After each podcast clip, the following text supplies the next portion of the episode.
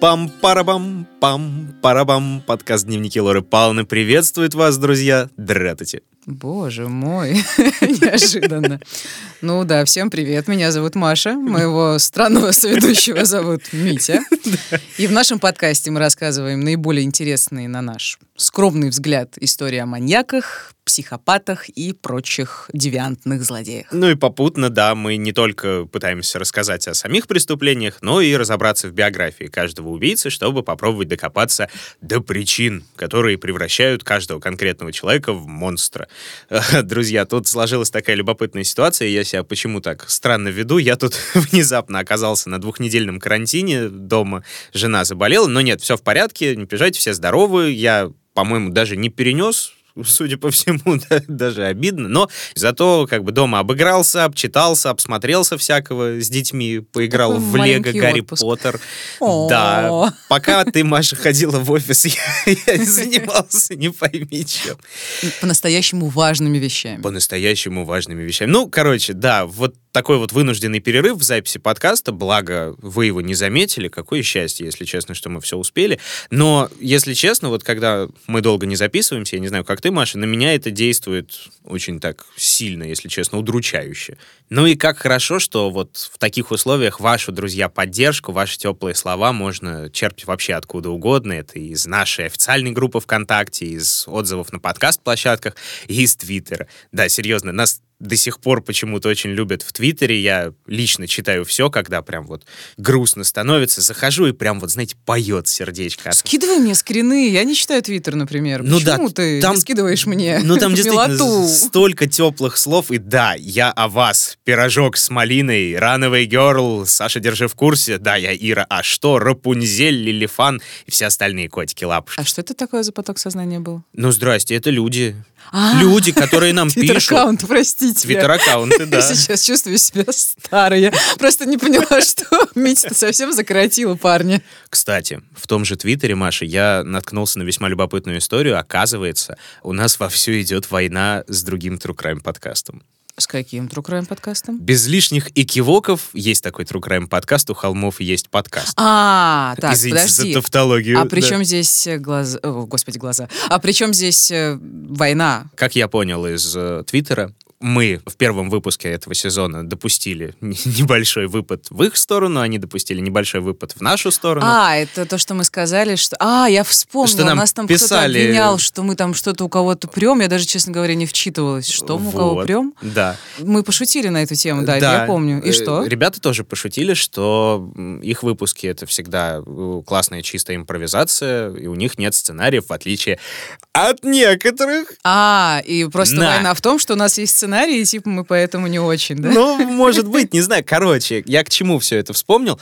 Если честно, я узнала о подкасте «У холмов есть подкаст». Наверное, когда мы уже записали первый выпуск, или даже, может быть, часть второго, я наткнулась, послушала что-то, подумала, ну класс, есть еще один True Crime подкаст, и забыла. Ну, то есть я, в принципе, не так часто слушаю подкасты, и на тот момент я не, не то чтобы прям сильно ориентировалась в подкаст-мире, Ну, ты сапожник без сапог, конечно, Мария. ну, Ой. Ладно, просто слишком много контента, и потом вот я читала периодически в Apple, типа, что холмы круче, ла-ла-ла, что за холмы, почему они круче. В общем, я, честно говоря, пропустила это мимо ушей. Короче, если кто-то за нас развязывает какие-то как ты выражаешься, бугурты. Может быть, ребят, мы подружимся, встретимся, запишем что-то вместе. Это же классно. Мы фактически рассказываем, я понимаю, об одном и том же. Понятно, что маньяки у всех ну, примерно одни и те же. Просто мы рассказываем о них по-разному, и я вообще не вижу смысла в этих всех войнах. Крутые люди должны делать крутой контент. Если они делают это вместе,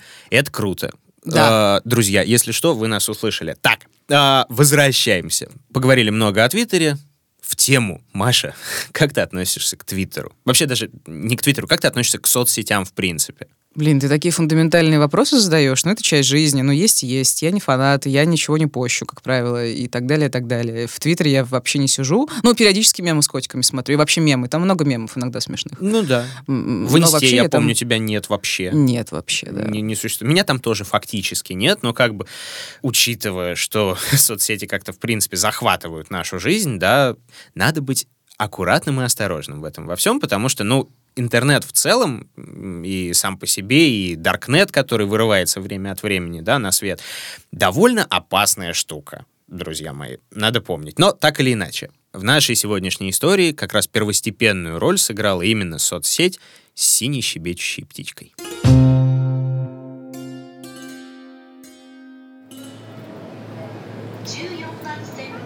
На сей раз мы с вами отправляемся в страну восходящего солнца, невероятно противоречивую Японию, где древний традиционализм, преклонение перед обычаями прошлого довольно спокойно сосуществуют с пугающей прогрессивностью и визионерскими нововведениями. Именно здесь, в переполненных городах, в душных вагонах метро, тесных офисах гигантских корпораций, каждый старается стать счастливым и успешным. Ну или хотя бы выжить. На это уходит очень много сил. Кто-то находит свой отдых, да, в краткие перерывы между 16-часовым рабочим днем и болезненным сном. А кто-то не выдерживает. Ежегодно, по самым разным причинам, до 30 тысяч японцев сводят счеты с жизнью. Причем немалая доля из них — молодые люди. Вот и теперь. В пригороде Токио девушка лет 20 сидит в темной комнате. Забравшись с ногами на стул, обхватив их руками, она, не мигая, смотрит в яркий экран ноутбука.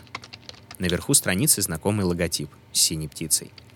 Единственное место, где можно излить свое нежелание дальше бороться, нежелание стараться, заставлять себя просыпаться каждый день, улыбаться снаружи и кричать внутри. Несколько коротких постов не могут передать всего. И все же это лучше, чем ничего. Ну и немного ободряющих комментариев. Очень немного. Личное сообщение. Интересная аватарка. Немногословный собеседник пишет «Я могу помочь». Помедлив пару минут, девушка отвечает. Весь вечер они общаются. Наконец собеседник пишет «Давай сделаем это вместе». И в конечном итоге они договариваются о встрече. Незнакомец оказывается приятным молодым человеком. Вежливым, интересным, улыбчивым. Встречает недалеко от ее дома, везет к себе. В его квартире почти не развернуться, зато на коробках удобно сидеть. Кстати, а почему у него столько коробок? А мебели нет совсем. Может, он переезжает? Пока девушка задается этими вопросами, откровенно побаиваясь заговорить о цели своего визита, юноша предлагает выпить. Какой-то странный замысловатый коктейль со странным вкусом. Сильно кружится голова. В глазах темнеет. Теряя сознание, она видит, как новый друг из Твиттера достает окровавленную пилу и направляется к ней. И последнее, о чем она успевает подумать, как же сильно хочется жить. Боже, Митя, как страшно! Кошмар! А, видимо, сегодняшний наш герой какой-то сумасшедший чувак с пилой, да? Так, короче, давай по порядочку. А, в японской прессе нашего сегодняшнего персонажа прозвали, что характерно, убийцей из Твиттера. Twitter Killer, собственно. А по паспорту он был Такахира Сираиси. За относительно короткий срок, всего лишь за два месяца, он убил 9 человек. И находил он своих жертв, ну, как это нетрудно понять, в Твиттере. Особенно ценно, что все эти события, о которых мы вам расскажем, произошли совсем недавно. Причем настолько, что вот под конец вы даже немножечко голову потеряете. Ну, просто потому что нам уже писали, Дмитрий Михайлович, а не охренел ли часом брать случаи вековой, двухвековой давности? Ну, хотели, получите. Пока только скажу одно.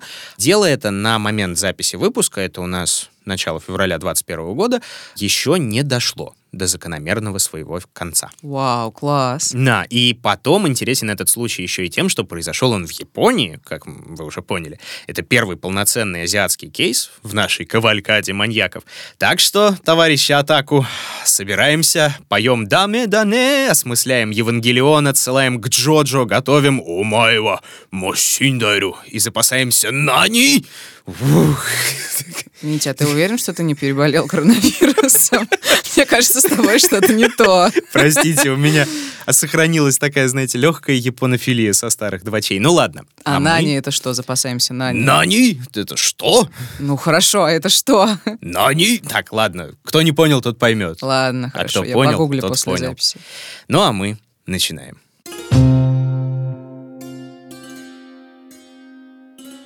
Родился наш сегодняшний герой Такахира Сираиси 27 октября 1990 года. Как говорил Бильбо Бэггинс, мы с ним почти ровесники. Там еще было в конце.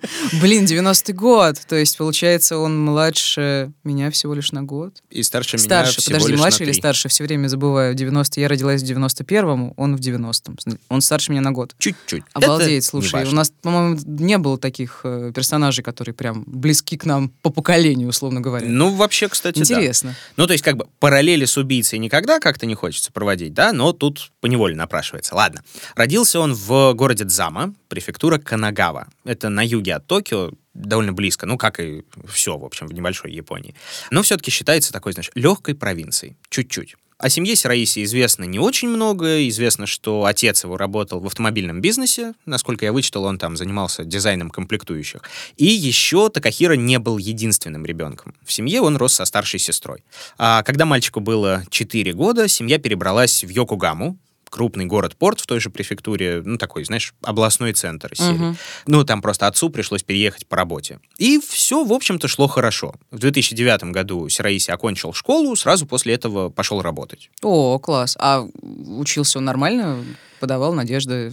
Да ты знаешь, вот насколько я понял, среднее. Ничего особенного. Его одноклассники считали тихим, блеклым, скромным, вспоминали, что он всегда ходил так слегка понурив голову, ну, такой хикарь классический. Мгм. Говорят, где-то это я вычитал, вот такое одиночное сведение, что однажды потерял он сознание в какой-то игре, где школьники друг друга придушивали. Ну, что-то типа, вот помнишь наши ерунды, типа собачьего кайфа? Не было у тебя такого в школе? Полотенцем. Да-да-да, вот такая духе. Ой, фу, гадость, да, было пару раз. Ну, такая ерундовая история, Да, на да, самом да, деле. да. То есть там нельзя сказать, что это уже тогда, без какого-то ада, без криминала. А вот учился именно он как я понял, не блестяще.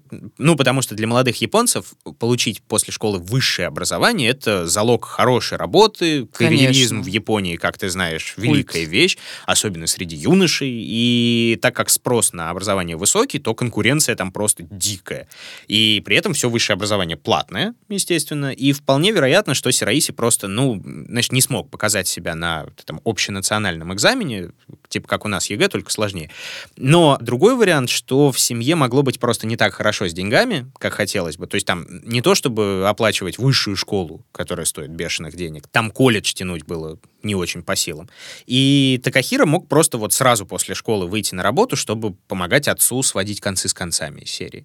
А, и, в общем-то, поэтому он пошел работать. Ну, это, в общем-то, тоже говорит о нем хорошо. Да. Но, с другой стороны, там же, наверное, невозможно не работать. Э, Невозможно быть таким, э, не знаю, большим Любовским, условно говоря, да. Ну да. Бездельничать — это не про японцев. Все-таки дорогая очень жизнь во всей Японии, не только в Токио, но и везде. Слушай, а он помогал отцу, а куда он устроился? В смысле, он с отцом работал или в другом месте? Э, Нет, к отцу его не взяли, потому что образования соответствующего нет. Он пошел в местный супермаркет. Там, потому что на образование вообще не смотрели. М. Лишь бы человек был хороший из серии. А он был хорошим, ну или казался хорошим. Но самое интересное, что да, э, казался и даже вроде как был. Он прекрасно справлялся со своими обязанностями, там, как на временном посту, так и на постоянке. Его потом приняли в штат за его успехи.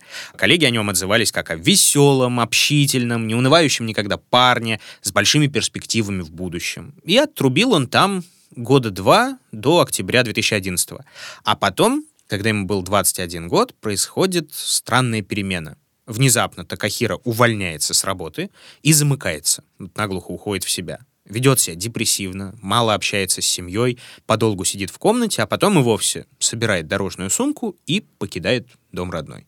А с ним что-то произошло? Или это просто внезапно какой-то бунт, или ему все надоело, или какие-то есть причины у этого состояния? Все Вот бросить и уехать. Неизвестно, если честно. Он сам об этом периоде жизни рассказывал мало. От родных тоже, в общем, добиться ничего не удалось. Они сами остались полностью в непонятках, что произошло. Но известно, что вот как раз в эти годы, где-то до 2017 как раз, Такахира часто менял работу и часто менял место жительства. Колесил М, по стране. интересно. И крайне любопытная страница его биографии «Время жизни в Токио». А, то есть он в итоге добрался до Токио и там э, продолжил искать работу. Ну, так как там, наверное, больше вариантов. Конечно, он искал там работу и нашел такую непыльную работенку в одном из, ну, просто невероятных мест современного Токио в ночном районе Кабукитё. О, какое название, боже, мне так нравится японские названия. Да. Кабу, кабукитё. Слушай, а, по-моему, какое-то есть э, то ли театральное искусство, то ли что-то кабуки. Да. Какие-то у меня отзвуки в голове. Да-да-да-да-да, есть такая штука, вот именно театр Кабуки. Кто не знает, такой традиционный японский театр, он э, существовал, по-моему, в том или ином виде века 17 то есть такое уже со своей историей. Сначала чисто народное, несколько такое пошлое искусство улиц, потом, ну, как это частенько бывает, оно ушло в верха и стало отражать тонкий вкус смотрящего. Ну, Такая вот история. Там Оно с- стало элитарным. Оно не очень элитарным считается, но это круто. М. Это как вот у нас, наверное, ходить на балет. А, не каждому понятно. дано, да. Но там такое, знаешь, э, эстетика своя, потрясающая. Там сложный грим, костюмы, подача, там каждая черта на лице, все со смысловой нагрузкой, дичайшей. В общем, друзья, если интересно, прям почитайте. Роскошная штука, роскошная история. Классно. Я всякий раз, кстати, вспоминаю э, сцену из клиники. У докторов есть много приемов, чтобы сообщить о смерти пациента. Рука на плече, рука в руке и особенно популярный в ординаторской театр Кабуки. И там подгонг Джей Ди в традиционном японском костюме, там вот это лицо разукрашено. У, а, и выходит. Смешно. Лучший сериал Эва. Не Да. Отвлекайся, давай. И что? И вот Да. там, что там делал в этом кабукитё? Короче, Кабуки Тё. Интересная штука вот в чем. Я еще чуть-чуть истории. В годы Второй мировой район сильно бомбили, и когда Токио реконструировали после всего этого, то предложили на том месте построить шикарный театр Кабуки. А потом вокруг него налепить там разные другие здания для других деятелей искусств, и таким образом создать крутой центр семейного отдыха в Новом Токио, чтобы туда вот все ездили целенаправленно просвещаться. Собственно, по этому плану место так и назвали. Кабуки-тё, квартал Кабуки. Но, как это часто бывает, не сложилось, да, не срослось. Театр был там только один, зато потом вокруг стали плодиться разные забегаловки, кафешки, потом уже где-то в 60-м боулинги, сауны, спортплощадки, бани общественные и так далее. М, ну, то есть такой центр, э, я не знаю, семейного досуга, там можно расслабиться, погулять, сходить в театр. Я тебе так скажу, не совсем семейного досуга. А, Да, особого досуга, потому что в тех же 60-х там прям как грибы начали расти так называемые лав-отели. а, это типа, где можно на одну ночь снять инкогнито, э, в смысле снять номер инкогнито. Да. И, инкогнито тоже можно снять, в общем, и провести приятное время. Да. Ну, в итоге район рос, и развивался он неразрывно и в ногу с развитием как раз-таки секс-индустрии, друзья.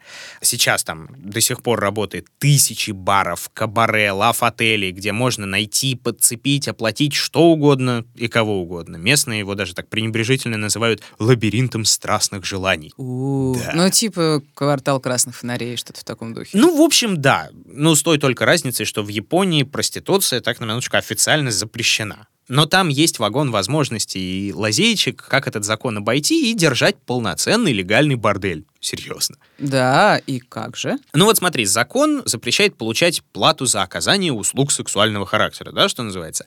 Но при этом никто не возбраняет смотреть на девушку, на то, как она носит красивый наряд. К ней при этом можно прикасаться, она даже может клиента выкупать при желании. То есть, ну, все все понимают, но сделать вроде как ничего не могут. И, как я понял, не особенно хотят. Интересно, интересно. А ты мне про маньяк расскажешь? Да, про маньяка. Как-то, мне кажется, мы Ой. немножко ушли в сторону. У нас, оказывается, подкаст про маньяков. Так вот, все-таки важная часть повествования. Почему? Такахира Сираиси, о котором мы сегодня рассказываем, начал работать именно там, в Кабуки-Тё. И работал он так называемым скаутом, ну или рекрутером его еще можно назвать. Занимался он поиском подходящих кандидатур. Барышень искал на якобы какую-нибудь престижную должность. Там была легкая-легкая оговорка на интимную, но невинную совершенно составляющую. Ничего страшного, просто вот без непосредственного услуг, так около крутиться. чуть-чуть. И грустная часть, если честно, заключалась в том, что найденных им девушек в ближайшие сроки переводили в полноценную секс-индустрию. И чаще всего насильно. Блин, я ожидала, что ты это скажешь. Э, но это ведь по-настоящему незаконно, да? Ну, рабство. То есть это технически, ну, рабство, действительно. Классическое, да. Жесть. Вот это, кстати, к счастью, преследуется более решительно, чем просто бордели. И в какой-то момент очередная девушка срывается с крючка нашего рекрутера и сливает его фотки в соцсети и призыв «опасайтесь этого скаута». Вау. Да. Вот это поворот. Да, и чуть позже власти выходят на всю эту его контору, пресекают ее деятельность, щедро раздают тюремные сроки всем, кому удалось поймать. И этому парню Тахакира Сираиси тоже. Такахира. Тахакира. Такахира. Такахира. Такахира. Ладно, ему тоже достается. Да, ему тоже достается, но он, правда, отделался условкой. После суда он, кстати, попытался найти нормальную работу уже, безо всего этого, но судимость в личном деле. Ну да, А для Японии это почти что приговор. конечно. Найти нормальную работу просто невозможно. Ну и плюс дело было очень громкое, очень резонансное, так что даже токийские соседи стали его так сторониться. Состояние у него было подавленное. Э, Как вспоминал отец, с которым он наиболее тесные отношения поддерживал, он ему как-то раз сказал, «Я не вижу смысла в жизни, папа». Понятно. Вот. И на всей этой безрадостной атмосфере он решает вернуться на родину, в город Дзаму. Было это в августе 2017 года. И, собственно, в тот же месяц он и приступил к убийствам.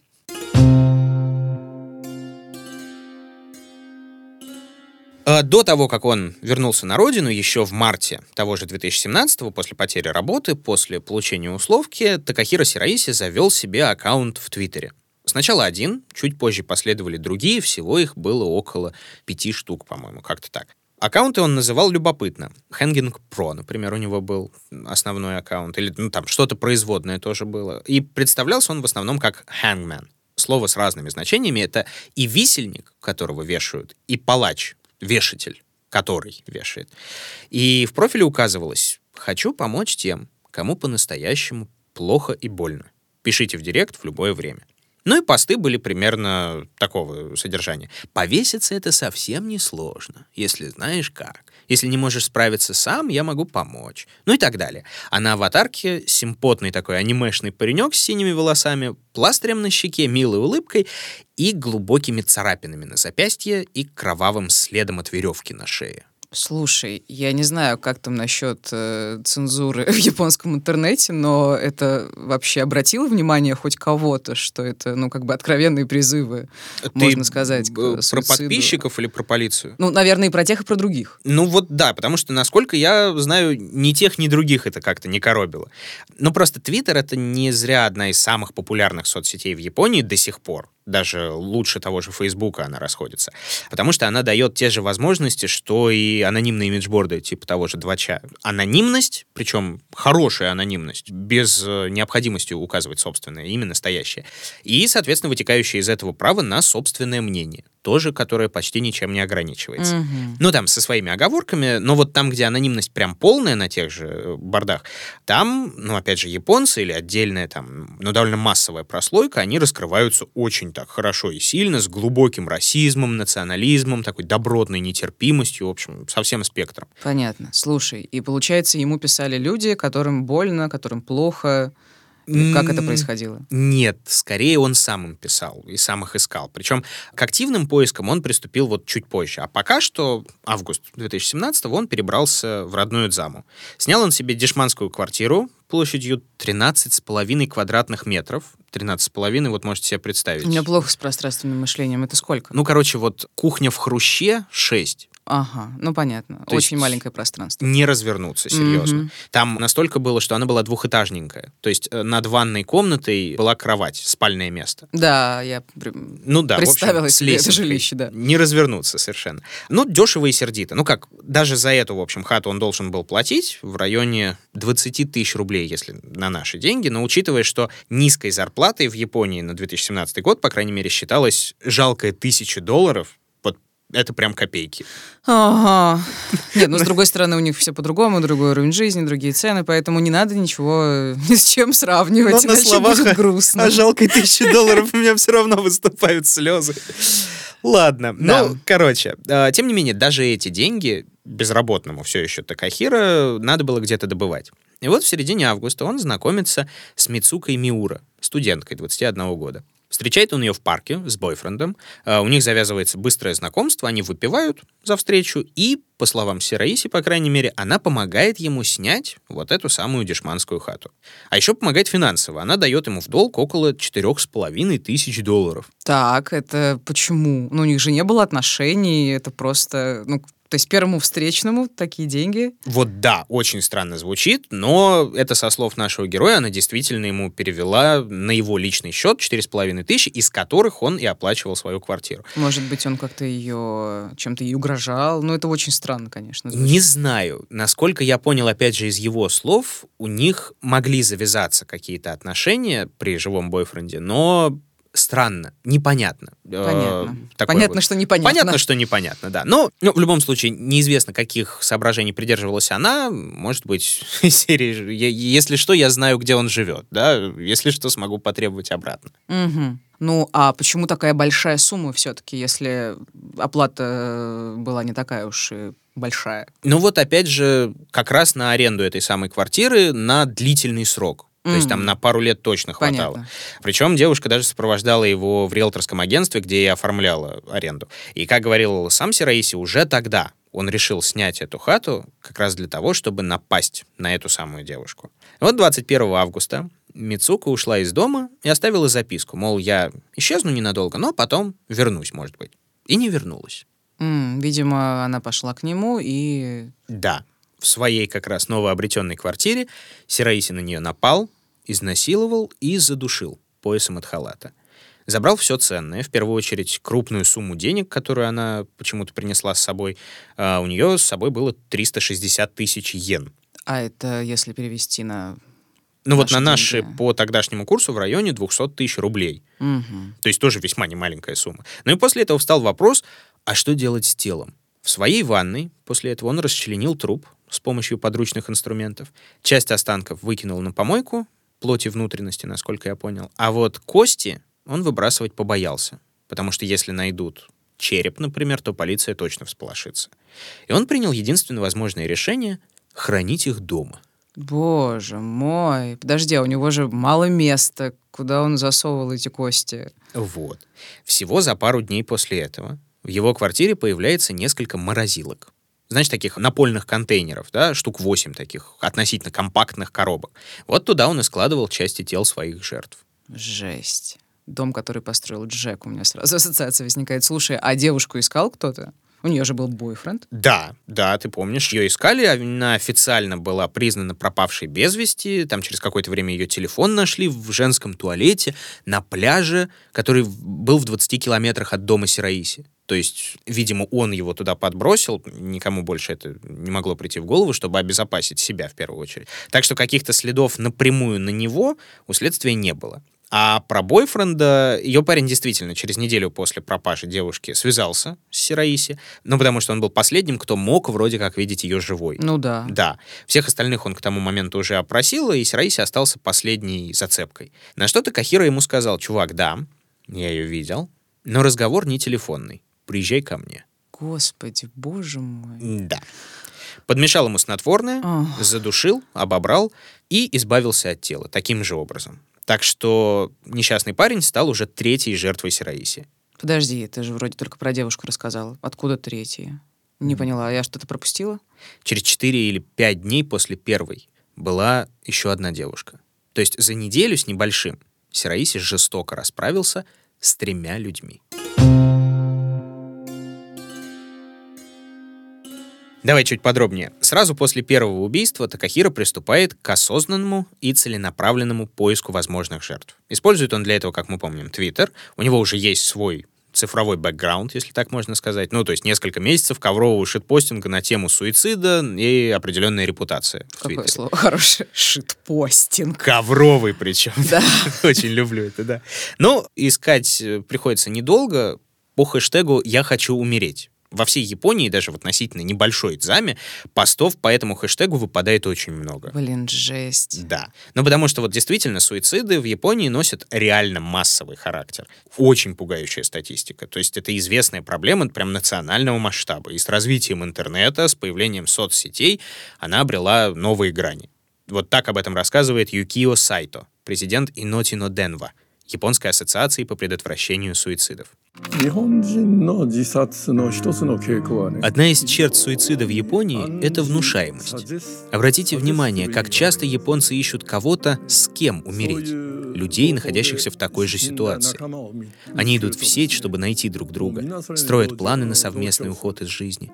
За этим кроется желание страховки и поддержки, желание, как то не парадоксально, безопасности — даже если все участвующие нацелены на смерть. Почему же японцы так уязвимы перед силой внушения? Кто знает. Блин. А почему так происходит? Почему, во-первых, они обязательно ищут кого-то, с кем умереть, и почему действительно, ну, с чем это связано?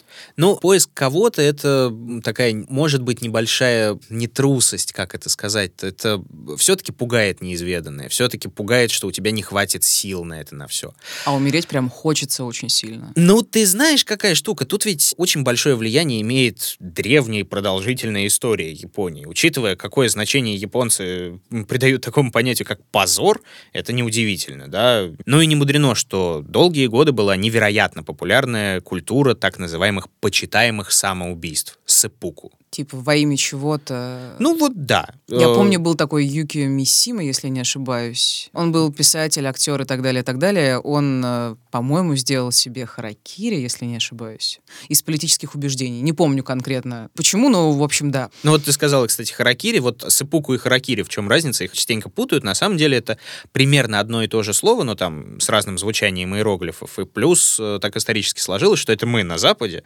говорим больше харакири, а у них принято больше говорить сэппуку потому что харакири более такое неуважительное, негативное, просторечное слово. Mm, Но так знала, или интересно. Да, так или иначе, это в первую очередь вот эти вот ритуальные разрезания собственного живота несколькими движениями. Иногда там даже еще одновременно отсекают голову другой мечник. Да, да, да, да, да, да, это я помню. И вроде как история восходит к кодексу Бусидо самурайскому. Именно так самурай может вот смыть позор путем собственной смерти исключительно. Популярнейшая история, особенно в среде военных, начиная со средневековья и до относительно недавних пор, кстати.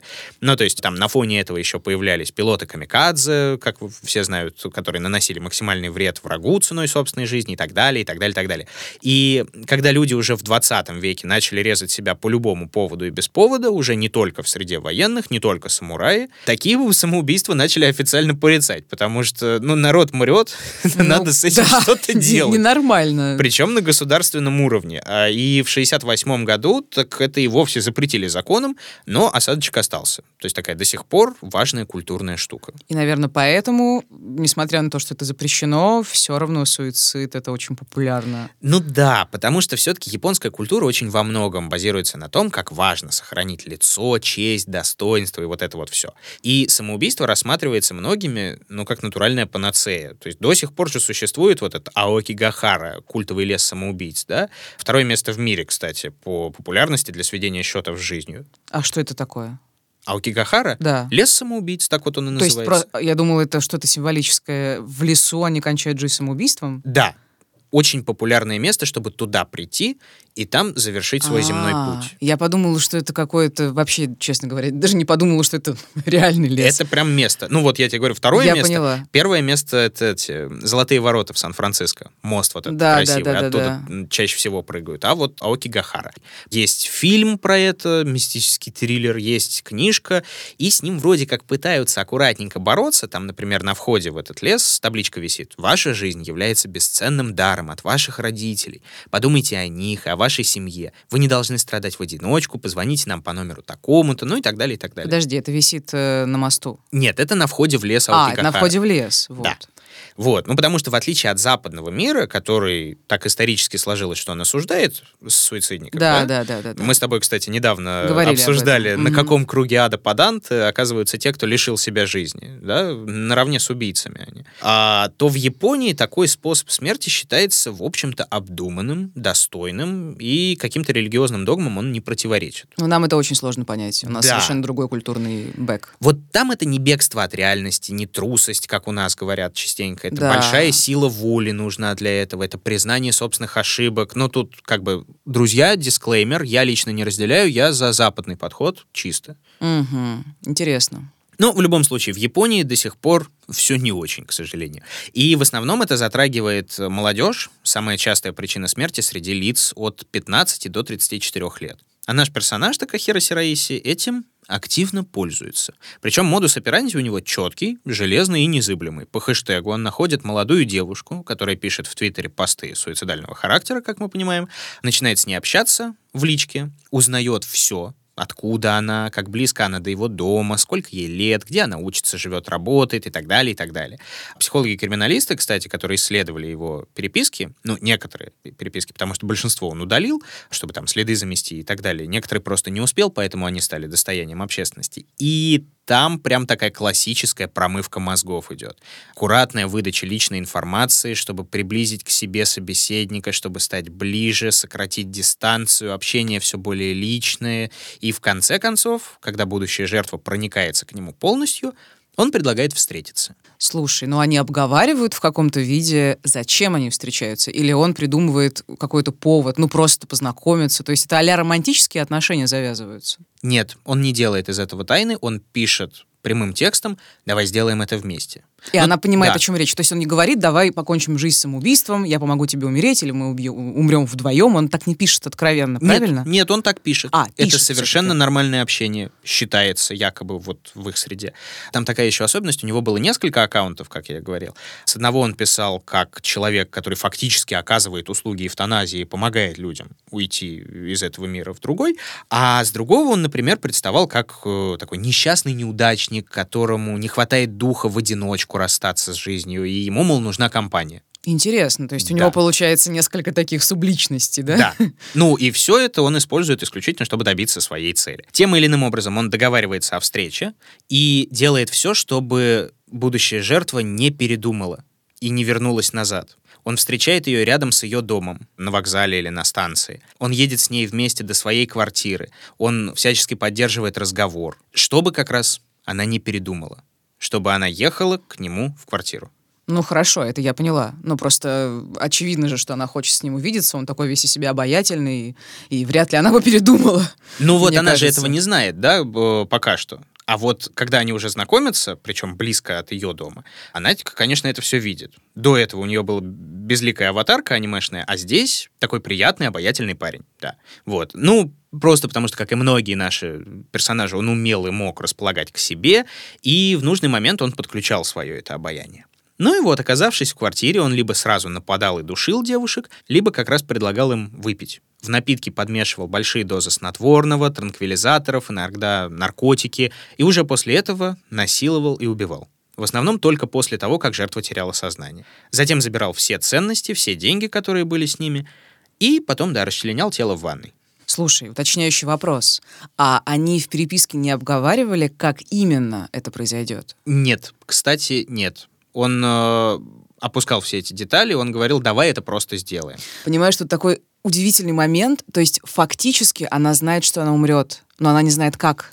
Да, да. В некоторых местах он прямо говорил, доверься мне, я все сделаю правильно. Обалдеть, это такой, конечно... То есть она идет к нему умирать, она просто не знает, насколько это будет мучительно, ужасно и так далее. Да. Хотя, если ты говоришь, что он предварительно поил снотворным, то... Да, но все-таки имело место изнасилование. Ну, разумеется, это все Да. чудовищно. Я, ну, просто э, мы редко рассказываем истории, чтобы человек знал, что он, скорее всего, умрет, но он просто не знал, что это будет насилие, жуть и кошмар и ужас. Это Да. меня убивает. Это, Да. конечно, очень сильная история. но так или Кошмар. иначе. Ну, то есть у да. него такой, наверное, типичный там, не знаю, садизм, сексуальный мотив, там, корыстный или как. Корыстные сексуальные мотивы. В общем, он э, так и говорил на суде об этом, обо всем. Нет никаких сомнений в том, что я расчленял тела в ванной, чтобы избавиться от улик. Часть выкидывал в мусор, часть оставлял, потому что боялся, что меня выследят и поймают. Я убил их из корыстных побуждений и чтобы удовлетворить мои сексуальные потребности. Другого умысла у меня не было. А у него же был тот момент с, ну там, не знаю, депрессия, не депрессия, когда он все бросил и прочее. А он не хотел сам действительно всерьез покончить жизнь самоубийством? Насколько я понял, нет. Такого желания у него не было. И все, что он говорил в переписках в Твиттере, он говорил только для отвода глаз и чтобы заманить жертву к себе в дом. Таким образом, помимо двух убийств, о которых мы говорили до этого, он изнасиловал и расчленил еще семь девушек. К слову, среди них были четыре школьницы, старшеклассницы. Самой младшей было 15 лет. Угу. Она как раз и стала второй по счету вот, в его списке убийств. Всего их было девять. Последнее произошло 23 октября 2017 года. Девять убийств за два месяца. Причем иногда с шагом до двух, до трех дней между преступлениями. Например, он, он убивал 24, 28 и 30 сентября. Блин, слушай, а ну наверняка этих девушек искали, отслеживали их перемещения, возможно, могли взломать их аккаунты, их переписки прочесть. Нет, такого не было или? Вот вроде как нет. Все жертвы Сираиси числились пропавшими без вести. Но вот, как это, к счастью, бывает, последнее убийство 23-летней Аико Тамуры помогло выйти на его след. Так об этом рассказывает журналист-расследователь Джейк Эдельштайн. Одна из жертв Сираиси пропала без вести, а ее брат получил доступ к ее аккаунтам в соцсетях, в том числе и в Твиттере. Помогло еще и то, что Сираиси повел себя неосторожно и не заставил ее отключить телефон, когда встретил девушку на железнодорожной станции. Так что уверенность брата в том, что его сестра не могла пропасть, и камеры видеонаблюдения в том районе Дзамы помогли полиции найти квартиру Сираиси и осмотреть ее уже 31 октября октября 2017 года, на Хэллоуин. Блин, у нас опять всплывает Хэллоуин. Да, есть такое. Ну, в общем, квартира Сираиси, как ты понимаешь, празднику максимально соответствовала от и до. Крохотная комната, в которой стоит стойкий запах разложения, она вся заставлена морозильными камерами, а в камерах более 240 фрагментов человеческих тел, в том числе и головы, отделенные от тел. В тот же день Сираиси был официально арестован по подозрению в девяти убийствах. Пресса, разумеется, тогда разорвалась. Вот всеми жуткими подробностями и всеми деталями этого дела.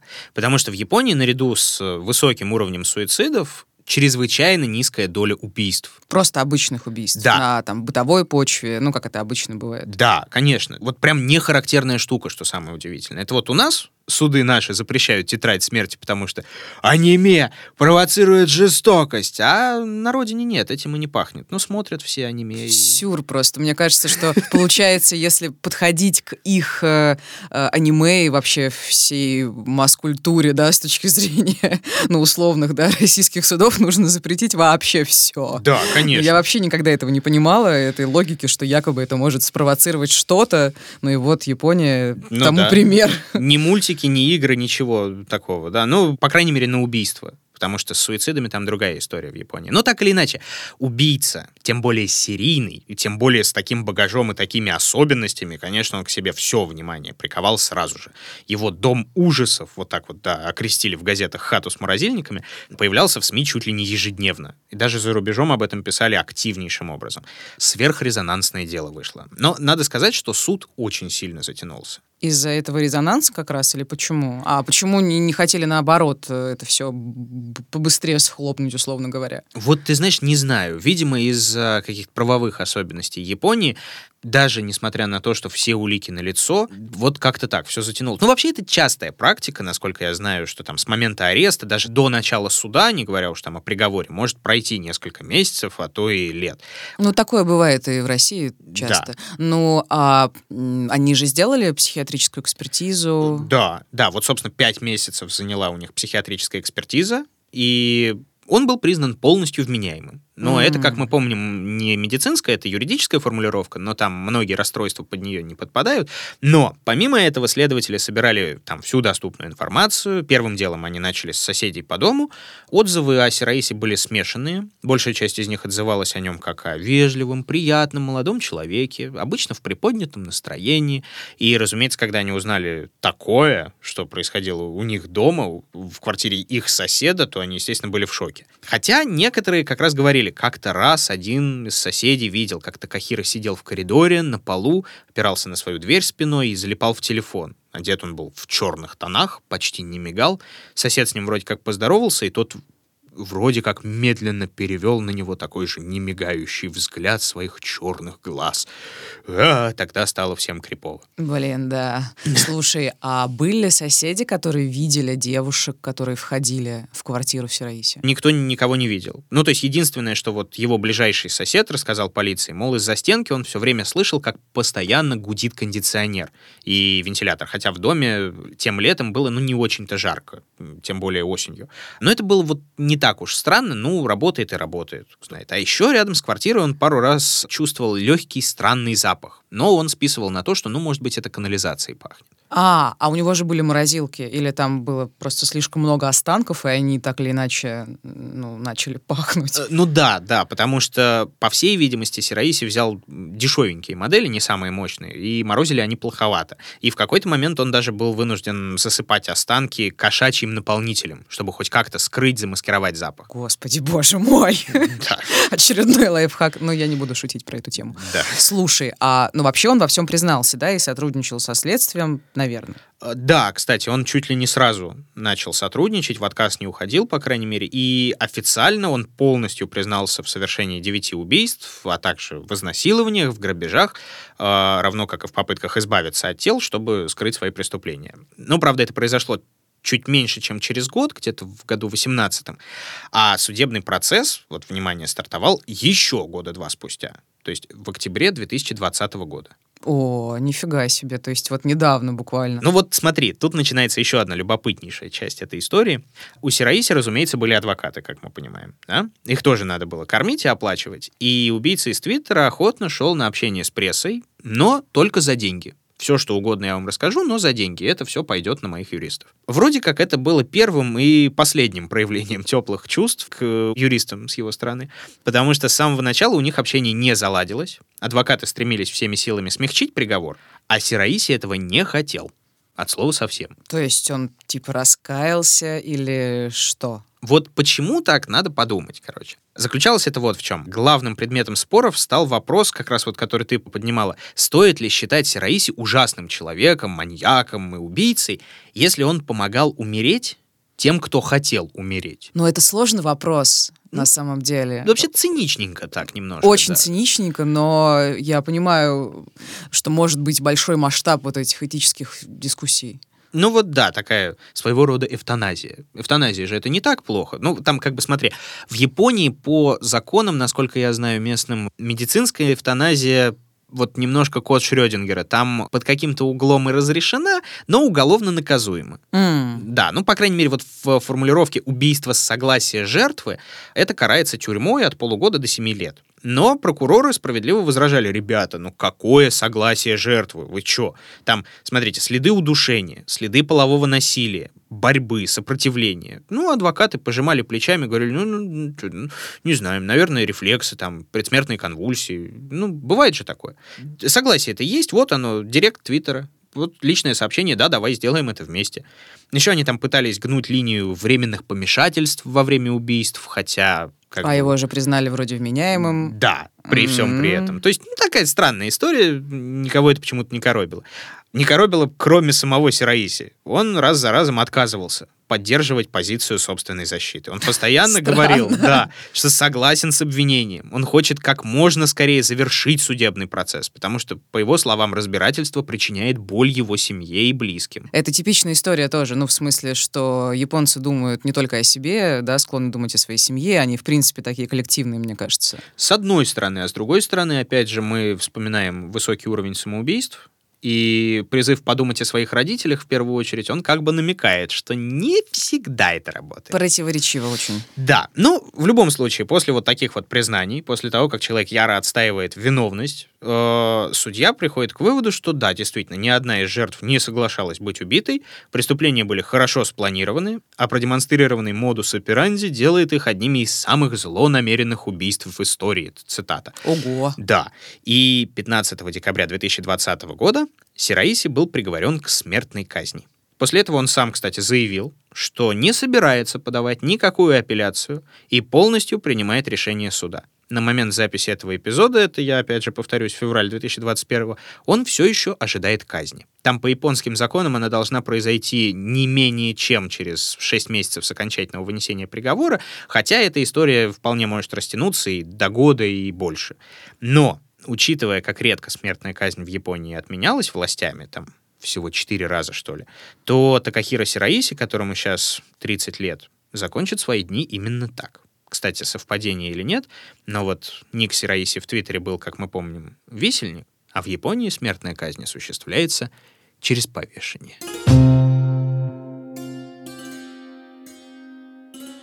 И вот она, друзья, тревожная и пока не завершенная, но уже, в общем-то, предопределенная история убийцы из Твиттера, Такахира Сираиси. Слушай, я забыла спросить, а, а как-то это отразилось на репутации самого Твиттера? Наверняка же был какой-то скандал. Да, да, скандал был репутационный, дикий. И вот 13 э, февраля 2018 года официальный аккаунт Twitter Safety разместил следующее. Ввиду того, что мы продолжаем разрабатывать и совершенствовать ресурсы, которые направлены на помощь людям, выражающим мысли о причинении себе вреда, мы заявляем, призывы к самовредительству и провокации суицида противоречат нашим правилам. Начиная с сегодняшнего дня, вы можете оставить жалобу на профиль, отдельный твит или личное сообщение, содержащие этот тип контента. Ну, очевидно, да, что это, скорее всего, связано с э, Сираиси. Вроде как да, скорее всего связано, потому что вот э, об этих убийствах в Дзаме знали в самой верхушке Твиттера. Ну, конечно, да. я думаю, там вообще был... Ад. Да, и исполнительного директора соцсети Джека Дорси в ряде интервью спрашивали. Он говорил, что это невероятно печальный случай, но, к сожалению, предотвратить такой тип общения вот как на автоматическом, так и на ручном уровне, просто удалять твиты о суицидах, это просто нереально. Ну и невозможно. В общем-то, даже сейчас простая цензура не поможет. Нужна другая работа, чтобы соединять таких людей с правильными специалистами, которые могут оказать соответствующую помощь. Ну, как мы понимаем, диаметрально противоположную той помощи, которую оказывал Сираиси, да, ну, я так понимаю, это в целом касается всего Твиттера, не только японского сегмента. Э, да, разумеется. да. Твиттер это распространил на весь мир, а вот в Японии власти уже в 2017 году, по-моему, чуть ли не сразу после поимки Сираиси, они активно взялись за сайты, которые посвящены суицидам и поиску друзей по несчастью. И теперь их вот яро запрещают и блокируют. Ну да, это можно понять, чтобы у них не было да, дополнительной мотивации, да. сообщников, ну, ну так и называемых. Да, и чтобы защитить их от вот подобных Сираиси и от его мотивов мотивов. Слушай, знаешь, что меня еще удивляет, что вот он так упирал на собственную вину, да, и поддерживал, ну, фактически обвинения, а ты не думал о том, что он, ну, просто в какой-то момент решил, что я тоже хочу умереть, что-то такое? Что он добивался смертной ну, казни? Ну да, да, да, что он добивался смертной казни. Честно тебе говорю, я, я более чем в этом уверен. Ну, то есть это выглядит как вот тот самый поход к осознанному завершению собственной жизни. То есть фактически тоже самоубийство, только куда более изощренное. Несмотря на то, что он не раз говорил, что суицидальных наклонностей у него нет и не было никогда. Ну вот помнишь, он же говорил своему отцу, что нет смысла в жизни или ну, это не показатель. Вроде как такое было, но вот остальное его поведение говорит совсем о другом. Как будто после вынесения приговора он расслабился. И даже вот после поимки он так расслабился. В общении с журналистами он себя все время вел непринужденно, часто смеялся, шутил, честно раскрывал детали своих преступлений, ну там, за деньги, как мы помним. И вообще все эти годы он был совершенно спокоен. Никакого раскаяния он не выказывал, только один раз сказал, что я сожалею, что убил некоторых жертв, с которыми я общался долгое время. Хочу извиниться перед их семьями. Но к другим я глубокого сочувствия не питаю. Даже если бы меня не арестовали, я бы ни о чем не жалел. То есть, ты знаешь, такое ощущение, будто он смирился. Ну, то есть, если бы он продолжил убивать, окей. А меня повесит, окей. Ну, то есть, все окей. Такое ощущение, что ему наплевать. Ну да, и э, не очень похоже, что он действительно стремится к своей смерти, но... Он принимает ее. Да, он ее принимает. И Тут любопытная история. Как сказал отец одной из жертв Сираиси, смертная казнь — правильное решение. Но лично я бы хотел для него пожизненного срока, за который у него не было бы другого выхода, кроме как до конца своих дней думать о своих грехах. Это гораздо труднее, чем смерть, которую он сам так хочет. В общем, думайте сами, решайте сами, друзья. Знаете, лично от себя хочу добавить, я как человек немного знакомый с суицидальной тематикой по своему опыту, это не выход. Это никогда не выход. Только горе и трудности для близких и родных. Все больше ничего. Тем более, что всегда есть те, кто может помочь. И каждый нуждающийся обязательно найдет своего специалиста, своего друга по любому телефону на любом сайте соответствующих там горячих линий, организаций, чего угодно. Первые ссылки в поисковиках, друзья. Обращаться за помощью никогда не стыдно. Особенно в таких ситуациях, в которых в теории может оказаться каждый из нас. Ну, а это был подкаст Soundstream «Дневники Лоры Палны». Меня зовут Митя. Меня зовут Маша. Митя, спасибо тебе большое за историю. Это было очень интересно. Подписывайтесь на уведомления, чтобы слушать такие же классные, неожиданные, непредсказуемые истории дальше. Наши выпуски вы можете слушать в мобильном приложении на сайте Soundstream, в нашей официальной группе ВКонтакте, а также везде, где вы слушаете подкасты. Apple подкасты, Google подкасты, CastBox, Яндекс.Музыка, YouTube и где хотите. Следить за нашим творчеством можно еще в нашем инстаграме Лора Павловна 2020. Там мы потихонечку всякое собираем. Лайки с лукасами, комменты с отзывами, форварды друзьям. Ну, короче, вы и сами знаете, обязательная программа. Если вам вдруг очень захочется услышать, как мы рассказываем ту или иную классную историю, пишите нам, вдруг мы о ней просто еще не знаем. Да, С, это, да. кстати, отлично помогает. Очень. Иногда, когда кризис, кризис идей. идей, да, так что обязательно пишите. Я, как старый анимешник, еще попрошу советуйте годных тайтлов. Я, по-моему, на самом деле, кроме Василиска, Евангелиона и эльфийской песни, ничего не смотрел в своей жизни, так что так себе я анимешник, но тем не менее. К сожалению, не могу отреагировать. Просто слушаю Сорян. Э, массу непри... Э, неприятных, в смысле, непонятных Непонятно. Ну и еще у нас там есть аккаунт на Патреоне, там нас можно поддержать и причем можно нас поддержать не просто так. Там кое-что грядет. И грядет кое-что интересное, друзья. Будьте осторожны. И будьте счастливы.